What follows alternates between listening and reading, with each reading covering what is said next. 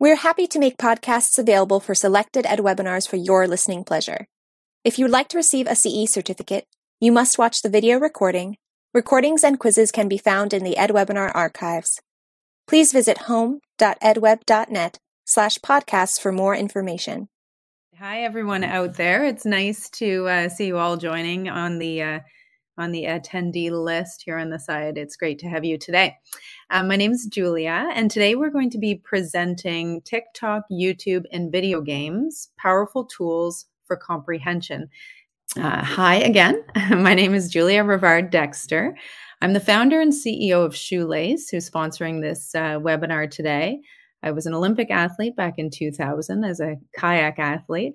Uh, but more importantly, I'm a mom of four. Um, and uh, my background is in technology and building technology that's engaging for users.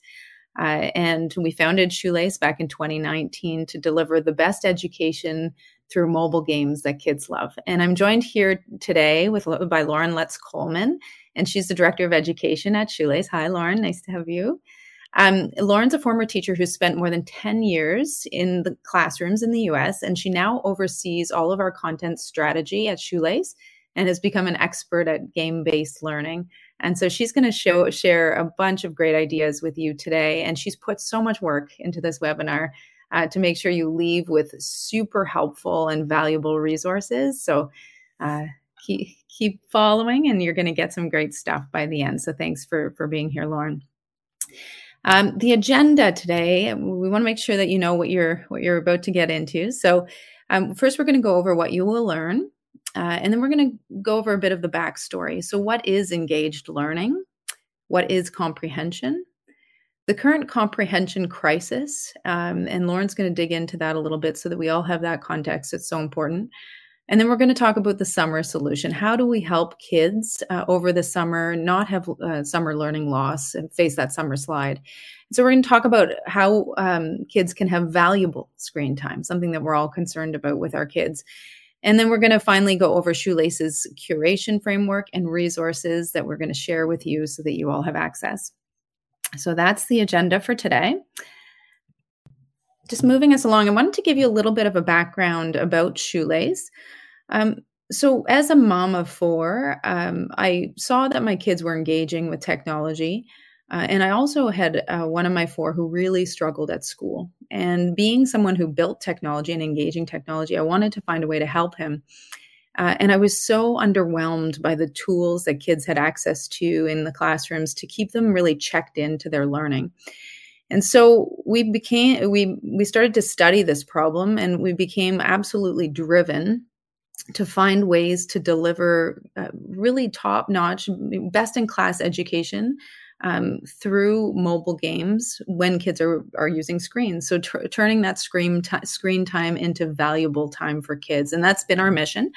Uh, in 2019, we released the Shoelace platform, and we really wanted to make sure that we were supporting teachers, teachers who have kids in their class that are engaged by all different types of things. And so we give teachers the ability to deliver reading and comprehension through games in their classroom or assign assignments to be um, to be uh, engaged with at home. Uh, and teachers are given amazing reports, assessments, um, assignments, uh, class missions that they can do with their kids uh, in their dashboards. And so this uh, picture here is of our first game, Dreamscape. And that's my background here today, too, that you can see.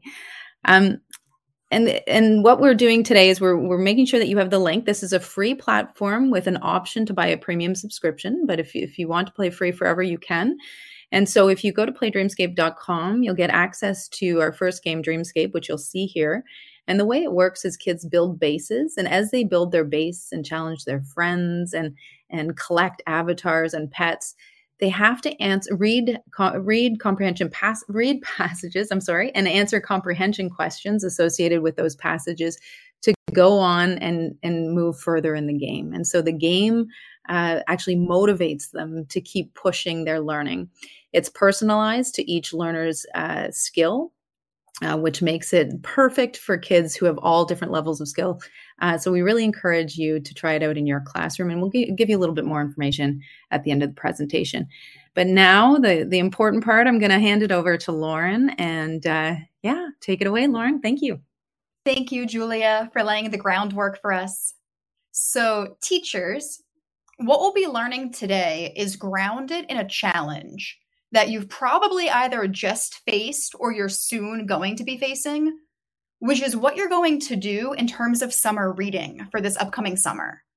Now, in the school district where I taught, this was always a really hard sell for us, both to the students themselves and also to their parents. We started off when I was first teaching there with a required summer reading book that we also we asked all children in the same grade to read. But we found when we got back in September that a sizable majority of the students had not read the book. And therefore, as I'm sure you can imagine, this did make it pretty difficult for us to kick off the year with any kinds of lessons, projects, or tests that were going to be centered around that book. So we tried to change things up we then moved to sharing a summer book list next that had a collection of options. But even still, with choice, summer reading completion was too low to make it a beneficial classroom activity once school resumed in the fall. We felt at this point in my building like we had reached a stalemate. Kids have such a high bar for the content that they find engaging. And sadly, books often do not hold their interest. However, when it comes to social media and video games, those often are designed strategically to be able to both grab and hold kids' interest. We see them getting sucked into those mediums, right? So I'm excited to chat with you all today about ways that we can leverage those screen time opportunities. We know that students are already engaged. And if we can translate that general engagement that they have to engaged learning, that's where I think the win is going to be with engaged learning. So when I use the phrase engaged learning, I'm basically thinking about engagement across every aspect of my lesson plan. I'm thinking about one of my administrators right now, actually. I don't know if you've had your end of the year summative assessment just yet with your principal or your supervisor or if maybe you've got one more final observation coming up this month. But whenever I sat down with an admin for a post observation review, I usually was told to increase one of two things engagement or rigor. And my admin would always stress the importance of following through across the entire lesson. From the beginning, when I selected learning materials, to planning the way that I was going to deliver direct instruction during that portion of the lesson, all the way through to whatever takeaway task the students were going to do independently. Basically, engagement from start to finish. Now, there are a lot of different ways to cultivate engagement. I'm sure we all know that. So, this is going to be the kind of thing where there's so many different methodologies out there. All I can do is share a few with you that I highly recommend. Here are three focuses that I've really tried to emphasize in my practice, I consider these my pillars of engaged learning. The first one is mastery based learning, which I would say is a buzzword on the newish side. I'm curious, teachers, can you type in the chat? Is mastery based learning circulating in conversations in your state or in your schools? Mastery based learning is also sometimes called competency based learning. So you may have heard it by one of those two names. Regardless of the name, though, it centers around the idea that students need enough time. They need enough time to practice skills and strategies so that they can get to that point of mastery. This means that for us as teachers, after a week or two, we can't just shrug and then move on to a new topic if they're not getting it. It means we have to make a larger commitment. It's tied to research by John Guthrie, who is a professor out of the University of Maryland. He noted in his research that most students need somewhere between 8 and 10 practice sessions with a skill to become fully independent with it. He also cited another researcher in some of his papers who indicated that it can take 2 to 3 months for students to develop a firm handle on skills. 2 to 3 months.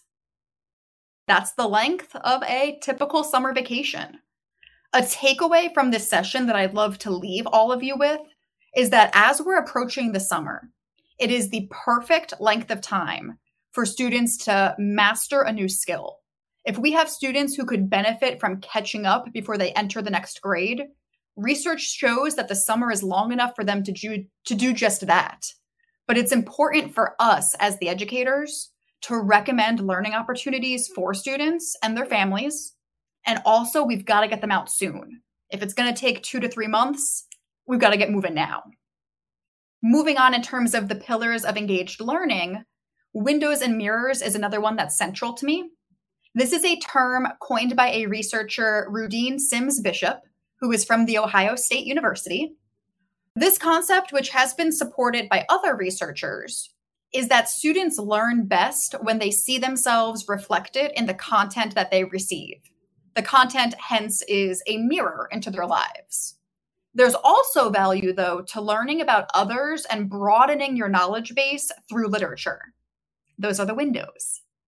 So, for me, this means offering a variety of materials about diverse topics so that nearly all, hopefully all, students in my classroom have something to which they can relate that's in the classroom library. It also means using authentic materials. I'm sure you know how flat either dry resources or contrived resources can fall. But it's hard to find things that resonate with your students. You know, books are expensive. Publishers only have so much in their libraries. It was when I was struggling to find enough texts that I actually started turning to media and online media for the first time. Because you see, online media can be so flexible. There are so many content creators out there that there's such a bounty of things to work with and new content is appearing virtually in the moment.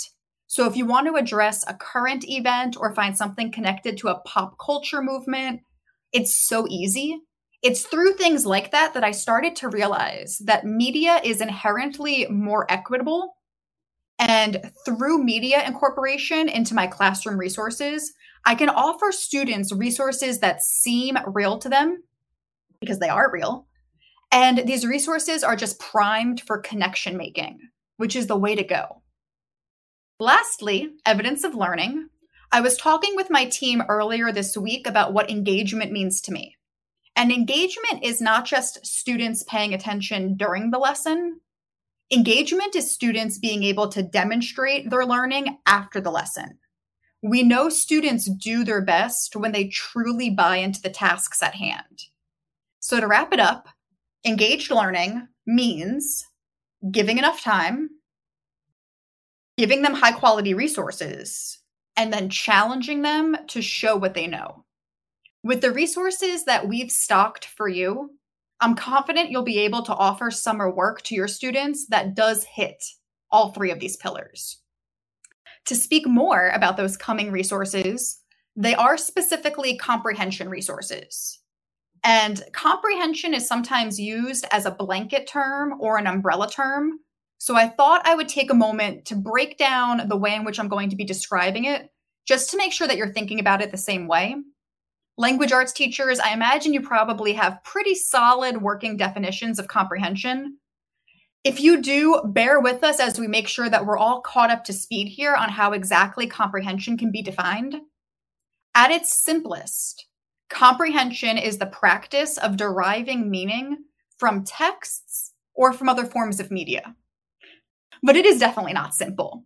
Uh, because to comprehend effectively, people need to be simultaneously applying a number of skills and strategies. Take a look at this graphic, for example, over here on the slide.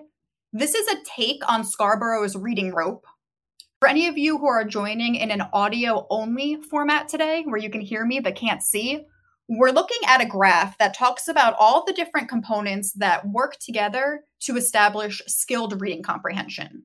And there's two big contingent contingents here language comprehension and word recognition. If you've seen this chart before, and I imagine a lot of you may have, as we see trainings pop up around the science of reading, most of them are including some kind of reference to Scarborough's rope. If you look here, you'll see the language comprehension track and the word recognition track. Now, that word recognition track has been an area of focus in a lot of our science of reading conversations. because that's where you're going to get the body of skills that really feed into phonics driven instruction. And that is a foundation we have to be able to deliver this coming fall. We definitely need to make sure that our students are able to decode because without that, they don't have the general stepping stone to get started with reading. But as part of our conversation today, I also want to make sure that we're not drawing attention away from the language comprehension strand as well. Because as you can see, we need all of them to interweave together for reading comprehension. And it is going to be this top chunk over here, that language comprehension route, that is really going to take your upper elementary and your middle school learners to the point where they can derive meaning. And now, if you take a look at this graph that we have here, I mentioned it's a simplified take on Scarborough's reading rope. There are about eight different terms shown here that factor together. When it comes down to the research, though, different researchers break out these components even further. For example, as a middle school educator before I joined Shoelace, my work has typically focused on the top language comprehension strand.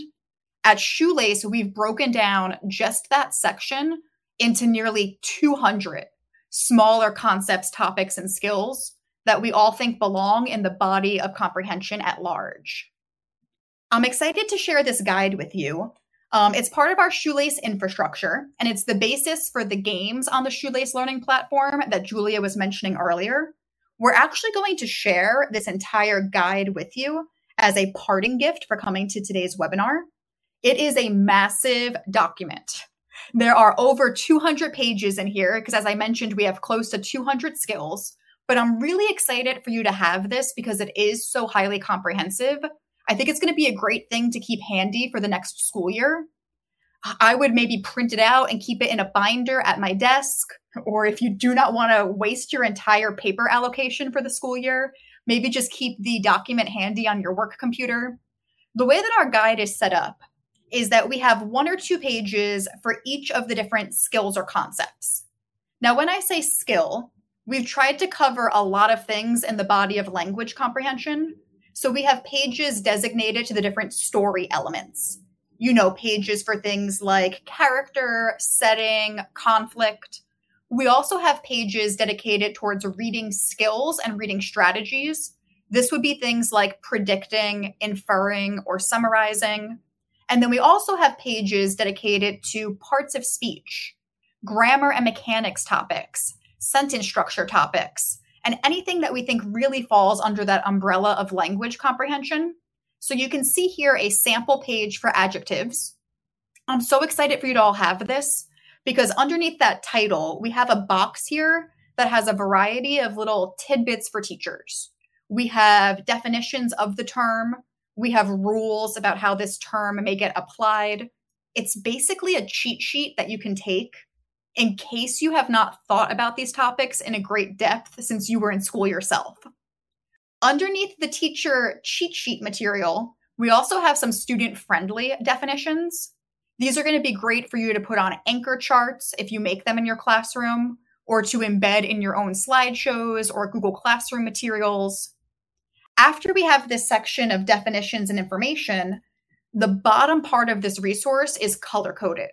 So you can see there are the three different green colored bands changing from light green to dark green. Those are all sample comprehension questions. And they're organized in a sequence to move from more introductory basic questions that you can pose to students when you're starting off this skill along a continuum that moves towards more inferential and more nuanced ways of tackling the same skill. So, this is going to be a great thing for you to be able to keep handy and perhaps use when you're planning assignments, planning assessments, or just having book talk conversations in your classroom. I'm excited for you to have it. I hope it saves you time when you're upping the rigor.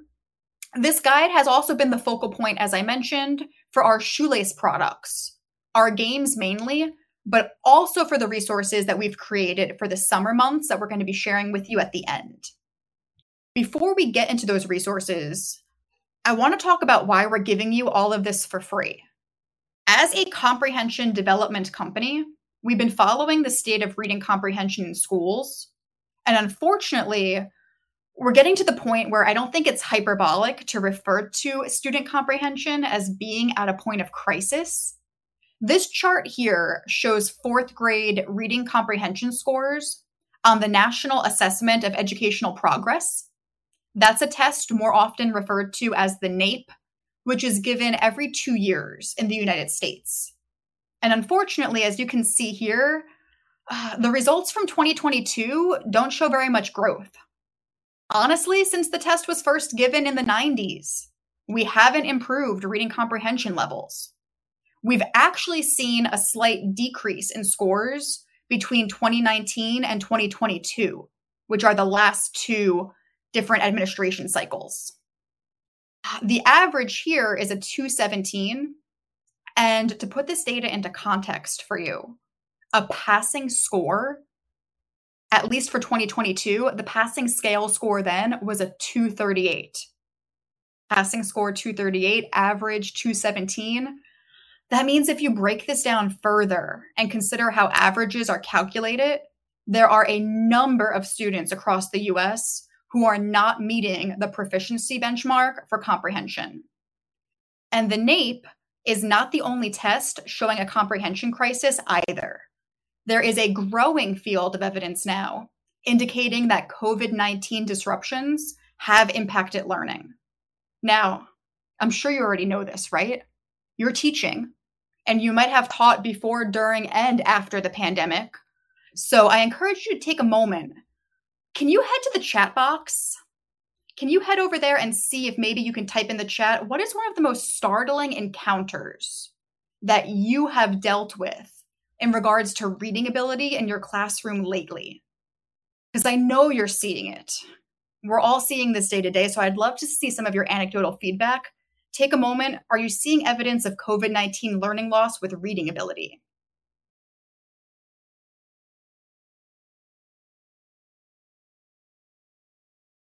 Oh, I got my first answer, which is a yes, definitely. Lots of agreement. If you have any stories or specifics, oh, we're lacking background knowledge. Students in kindergarten can't tell the difference between a letter and a number. Vocabulary is missing. The focus on decoding, which we know we're working to adjust speech issues. Uh, even it's trickling all the way up to high school. Lisa is mentioning a high school situation where there's a lot of read aloud happening. Our reading stamina for sure. Oh, and I love how Lane just mentioned the grades of K and 1, because that actually drives back to one of my slides here, one of the points on this slide. So I mentioned that the NAEP is not the only test that's showing evidence of a comprehension crisis. If you use MAP testing or STAR testing in your school district, Map testing and STAR testing is one of the areas where we're seeing a defined difference in performance pre COVID versus post COVID. Shout out also goes to anybody in Ohio because Ohio's Department of Education shared their state standardized testing results with researchers so that we really could try to quantify just to what extent the comprehension crisis has reached. But one of the most startling startling statistics, I should say, that stuck with me comes from DIBELS testing. The DIBELS 8 is a basic early literacy assessment. And in 2021, findings showed that 50% of Black and Hispanic grade one students scored in the well below benchmark range, compared pre COVID, when that population only had 30% of students scoring in that range. So we skyrocketed it up from 30% to 50% in terms of the well below benchmark group, with COVID being the sort of bookend between those two administrations. Uh, we're at a critical time here. We know that we need to close these gaps, perhaps now more than ever. But at the same time, we're battling high disinterest. I mentioned earlier that my students rarely completed summer reading.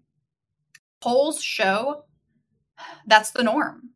20% of surveyed kids in 2019 said that they did not read any books during their summer vacation. So, how do we fix this?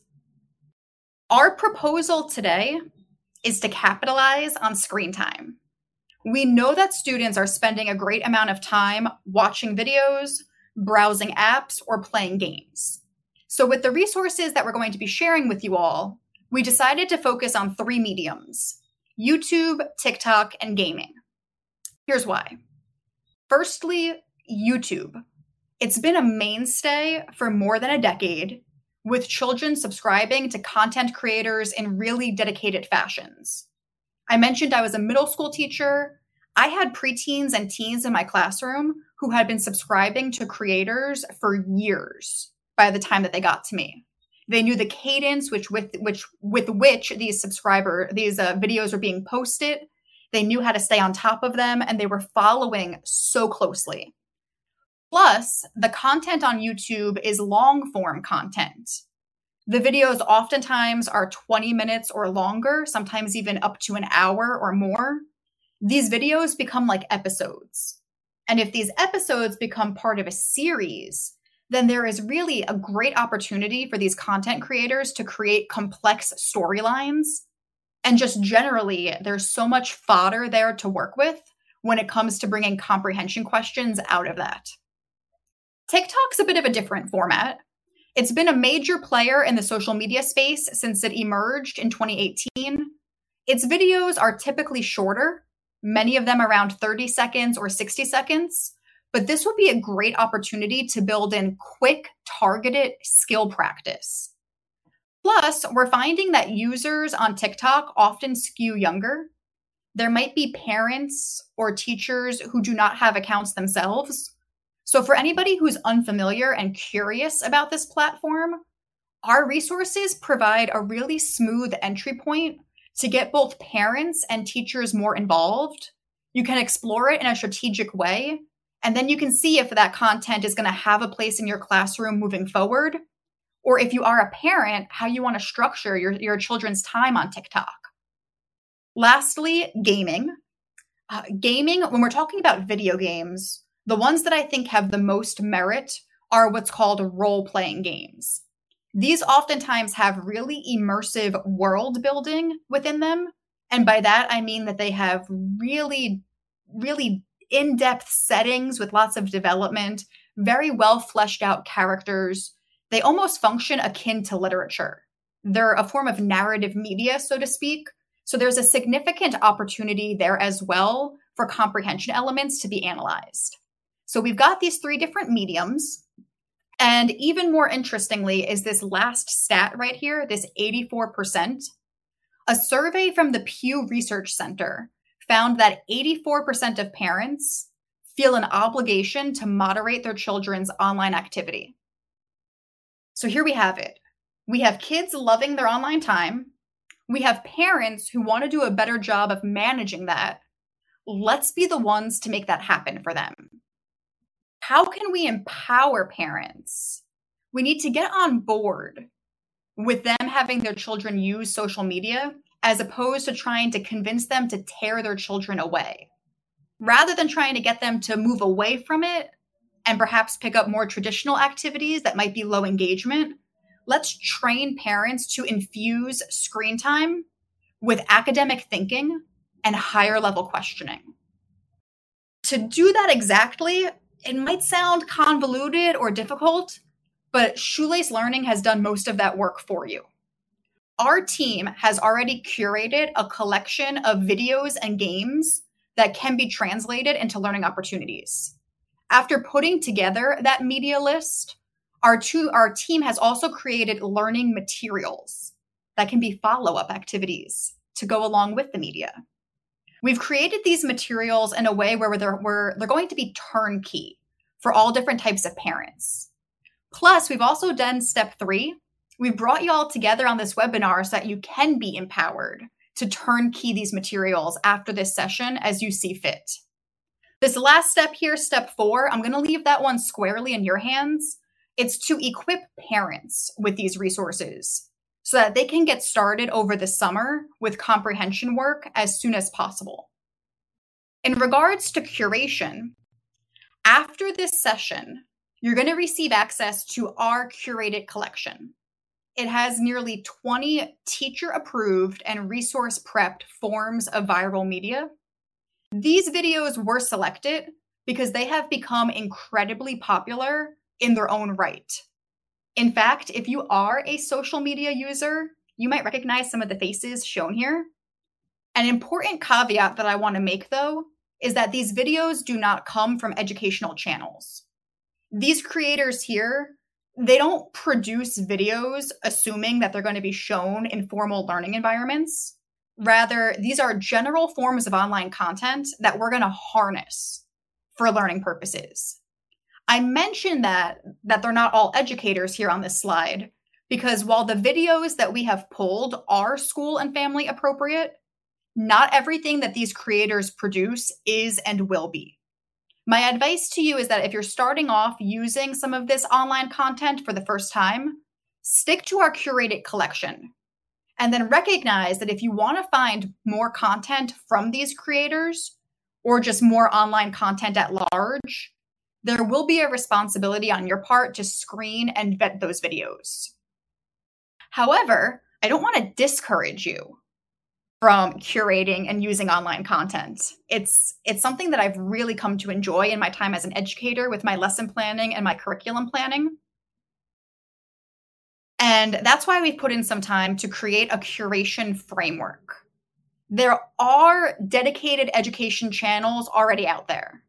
Some of you might be wondering, why should I put in any legwork? I might maybe I could just use something that's already out there. For example, YouTube has a whole branch called YouTube Kids, which is all family friendly content.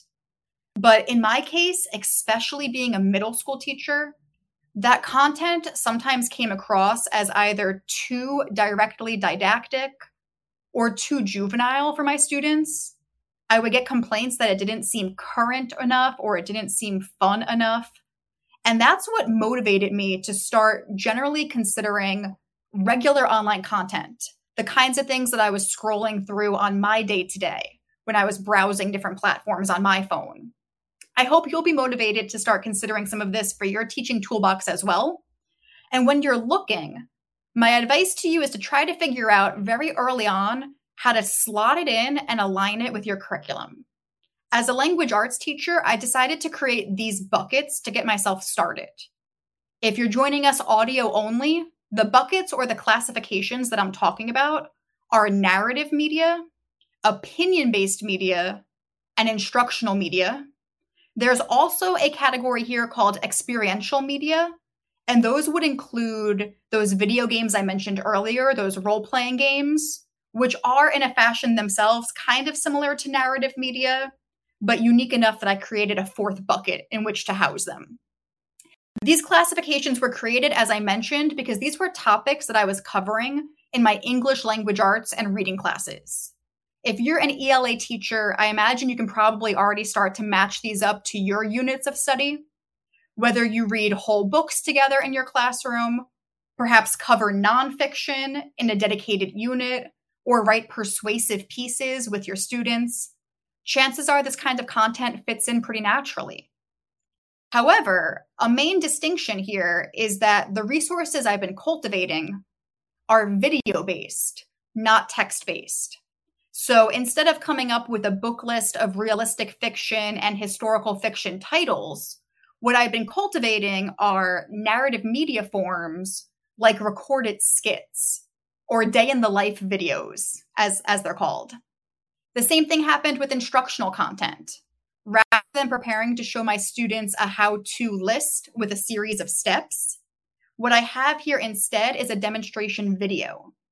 I'm actually really excited by the prospect of showing them more online based media because I think it is a great way to show students the far reach that their ELA skills will take them.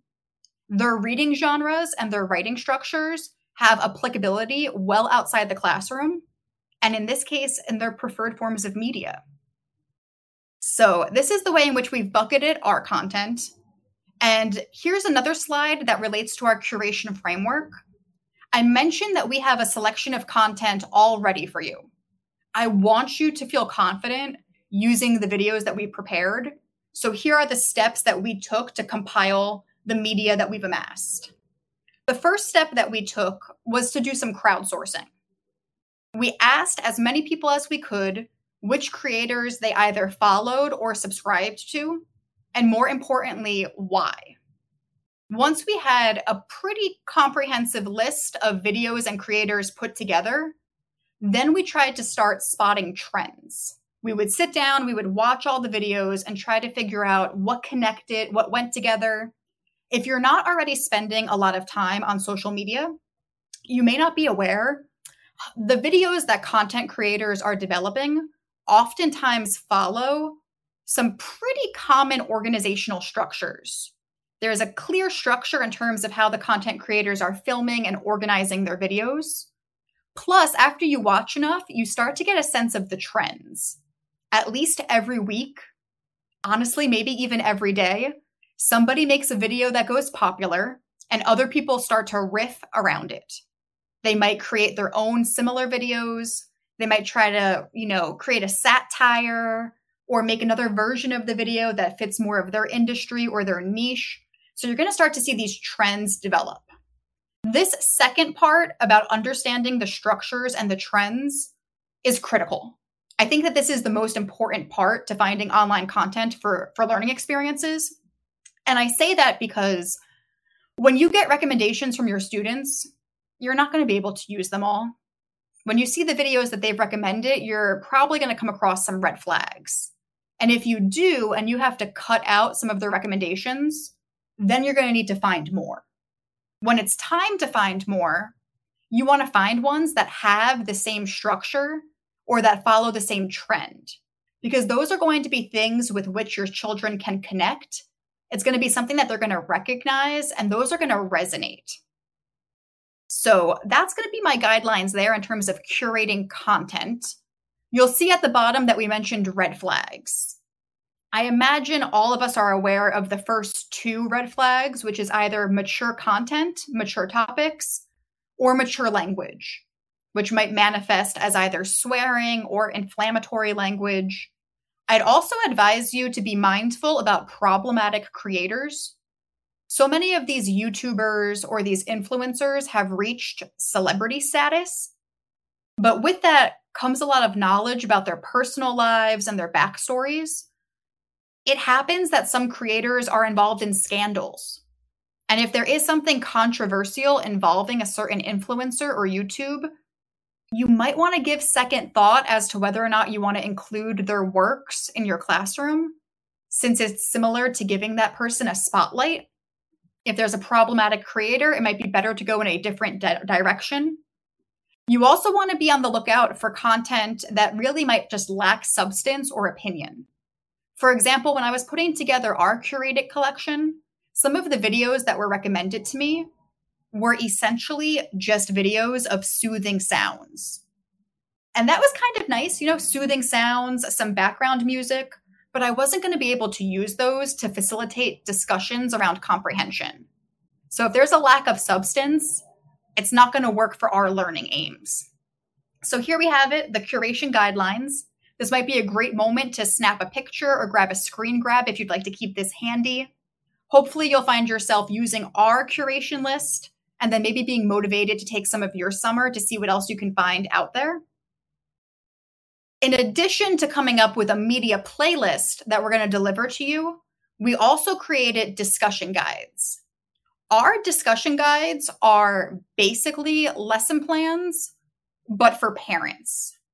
These are complete scripts that contain recommended videos, at least four of them in each discussion guide. And the videos are arranged in a sequence that will gradually build rigor as the videos are watched in order. They also contain at least 10 follow up questions that parents and their children can discuss together.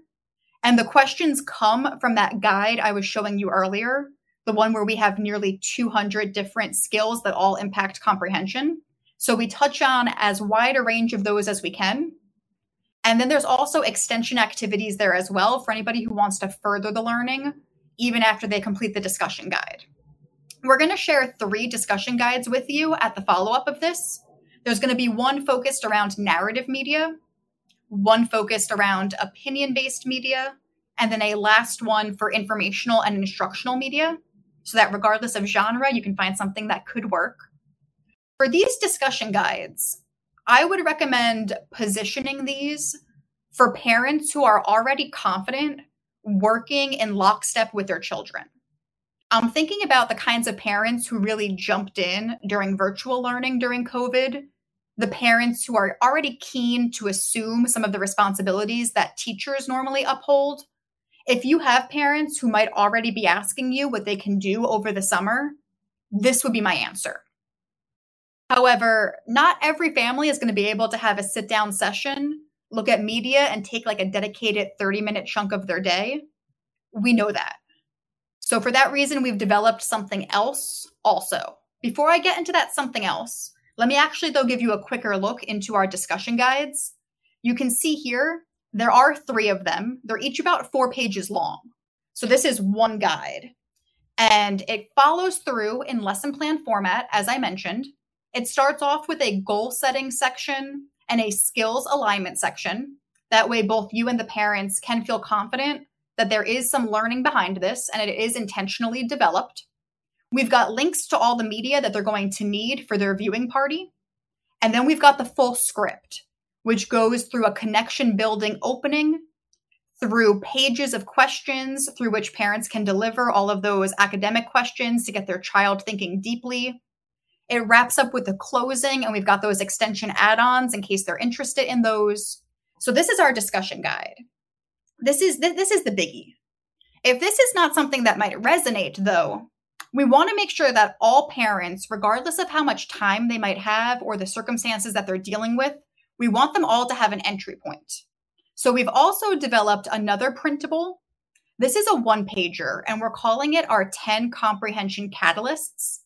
This is an easier point of entry because these are briefer activities that work better in isolation that parents can just more easily lob out at moments throughout their summer when they have a second to start thinking academically with their kids. There are going to be some conversation starters and activities that you can actually do without looking at any media whatsoever. That's the before watching conversation starters and activities. They're designed to activate background knowledge and build excitement about thinking critically around media. We also have some really general questions that parents can pose as their children are watching different videos or playing different games. These are general enough that they can apply to nearly any online content. So you don't really have to worry about setting up the right kind of session. You can just throw out a question and see where it takes you.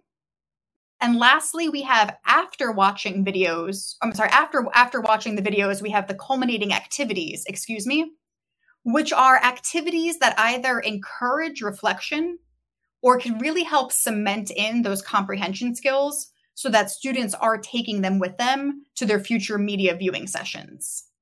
What this looks like is something like this it's going to be a one page printable, and it's going to have 10 boxes, sort of like these five shown here. And these are going to be quick and easy things that parents, babysitters, relatives, even older siblings could use just to increase the number of learning touch points over the summer. For example, the top one in the left corner says, if you had your own podcast where you talk to anyone about anything, what topics would you cover? What would you call it? Who would your first guest be? This is the kind of perfect conversation that somebody could throw out while commuting or while having dinner and be able to infuse what's normally maybe a quiet time or a time for more superficial discussion with something that hits that level of academic rigor. So we'll have this available for you as well. And the last thing I wanted to talk about with you all is how to pitch this to parents. We know that summer reading completion rates are typically low. And I believe that if we can get the parents on board, that will be a key to larger success. If I was going to try to implement these in my classroom, I would start by communicating the need. And I would do that in a really similar fashion to how I did it here on this webinar with you all this afternoon. I would let them know what standardized testing data looks like. I would let them know some of the insights we're getting about pre COVID versus post COVID and our time period right now of heightened learning loss. Plus, if there's an opportunity for you to make any of that personal, I recommend that you do it. if you have report card grades, individual score reports, or any other insight into a child's specific areas of focus, I would let parents know that there is an area where their child needs help and that there is an opportunity right now to try to close that gap before the next school year starts. I feel like a lot of times parents expect that we're responsible for all the learning and we've got it handled. But if we can let them know that this is time sensitive and critical, we might be able to light a fire under some of them to put these resources to use. After you've communicated the need, hopefully in a personal way, share the resources with them. You're going to get them today in one big bundle, and you can literally just take it and pass it down the pipeline to the parents and invite them to use it.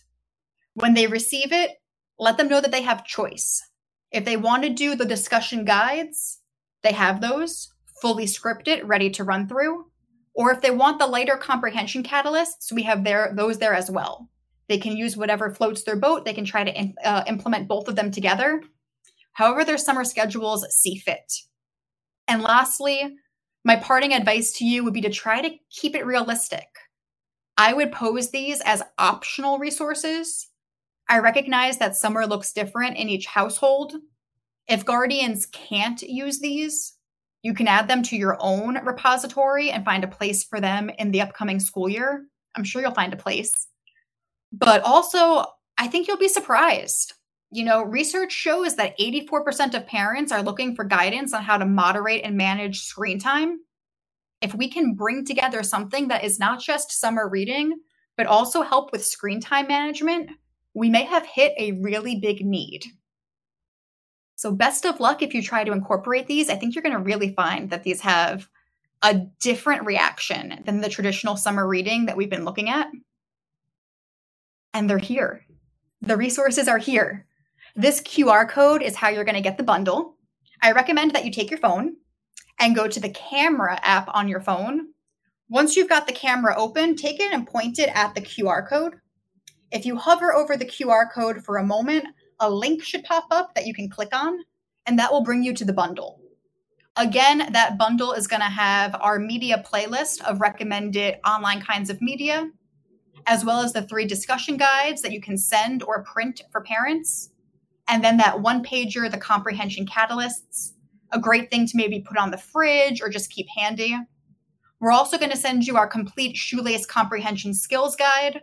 That's yours in case you want to dive deeper into the skills alignment that went into these creation, as well as if you want to keep it handy for your own lesson planning and curriculum planning this summer and next year. If you're unable to get the resources from this QR code, also please take note of our email addresses here. You have both my email address, I'm Lauren, and Julia's as well. So if you want these sent to you in a different fashion, we'd be happy to help. With that said, I'm going to get ready pretty soon to turn it over to Julia. There's only, I think, one last thing I have to share with you. I've got all the sources here in case you'd like to take a screenshot of this. These are the sources that went into the concepts like engaged learning and the comprehension crisis. If you want to read any of the academic research around that, this is where I pulled a lot of those stats that I've shared with you all today. With that said, I'm going to leave it in the hands of Julia to wrap us up. Thanks, everybody. Thanks so much, Lauren. And we have a few questions that I'm going to ask you to stay stick around for, so that I, I can uh, get you to answer them. But before we jump into questions, I just want to thank you so much, Lauren. Lauren's been working for weeks on these resources for you, and and I hope you guys all see a huge benefit from them because we all know how much our kids need help this summer um, catching up. I'm just going to remind you again, shoelacelearning.com is where you can download the um, shoelace games. I really recommend that you get this started before the end of the school year. You'll get uh, logins for all of your students. Every the first time they play, they get put through a stealth placement test. You'll be able to see their reading comprehension level. Uh, and you'll also be able to see which skills they're struggling with and which ones they're mastering. So get started with that today. And I promise you, they'll want to keep playing through the summer. So this will be something that they're motivated to do to keep reading, and, and they will be reading, which is great. And I'm going to start there, actually, Lauren. Um, because there was a few questions that uh, that popped up around the same issue. So uh, I'm going to try to summarize it into one. But wouldn't it be better to try to get kids to read books? So there's some questions around, you know, are we just kind of are we waving the white flag that no books aren't important anymore? What's your take on that? Oh, that's a great comment, Julia. I don't like to think of this as surrender. There's a podcast that I've recently started listening to. It's called Brave New Teaching. And one of their episodes, just in the last couple of weeks, was about this. And the premise that they made really stuck with me the premise that they shared is that we want students to be able to comprehend. That's the real end game. Sometimes we get stuck in whether or not they know all the nuances of a certain book that we're reading together, but it's not about understanding one book. It's about comprehending generally. And if I can make comprehension skills stronger with online content and the kind of media that they prefer than I could with a book that they're not going to buy into, I'm going to do whatever I can take to get their comprehension skills up to snuff. Further, I, I think about this in terms of the world that they're going to be inheriting once they're once they're grown. We're already seeing how much is online and how much content of importance does trickle through social media. Every business has a social media presence. News organizations are moving towards sharing more and more there as well they're going to be getting a lot of the media that we traditionally got in print format from there. So I don't see it as a white flag. I also see it as a future ready endeavor. Yeah, that's really interesting.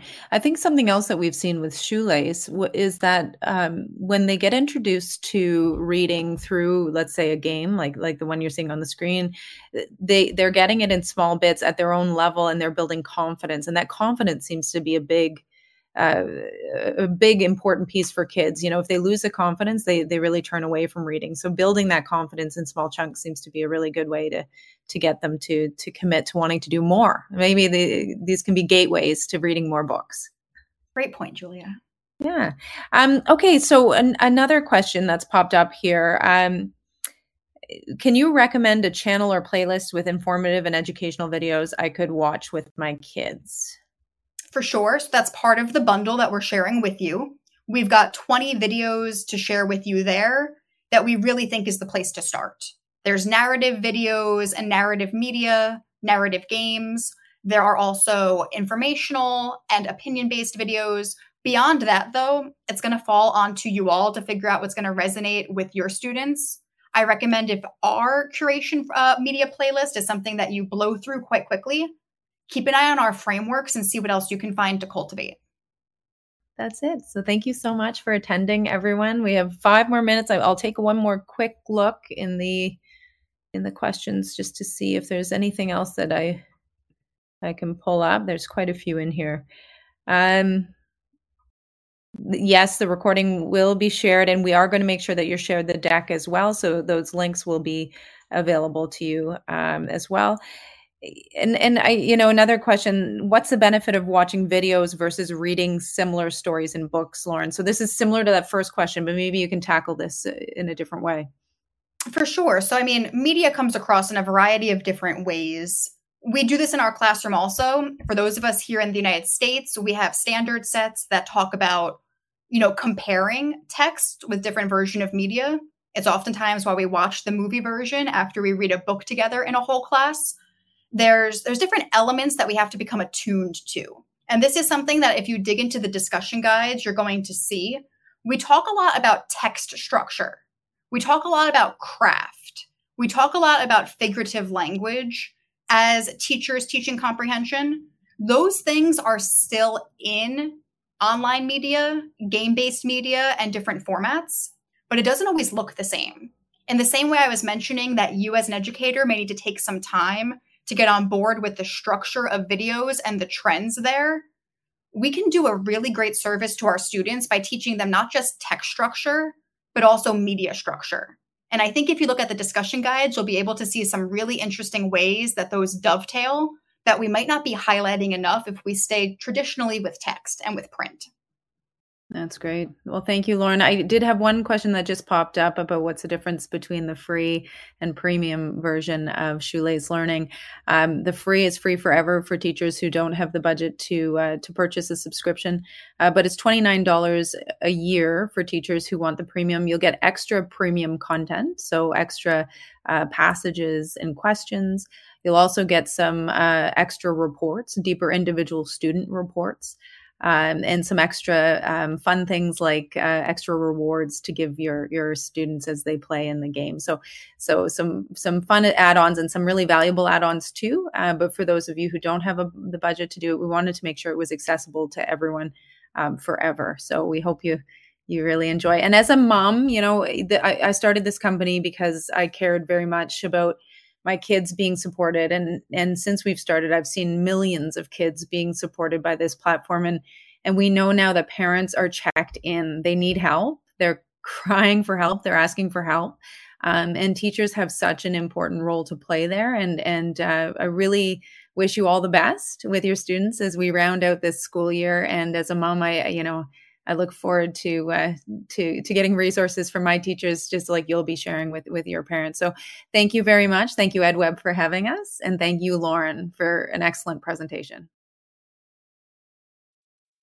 We hope you enjoyed this EdWeb podcast. If you would like to receive a CE certificate, you must watch the video recording.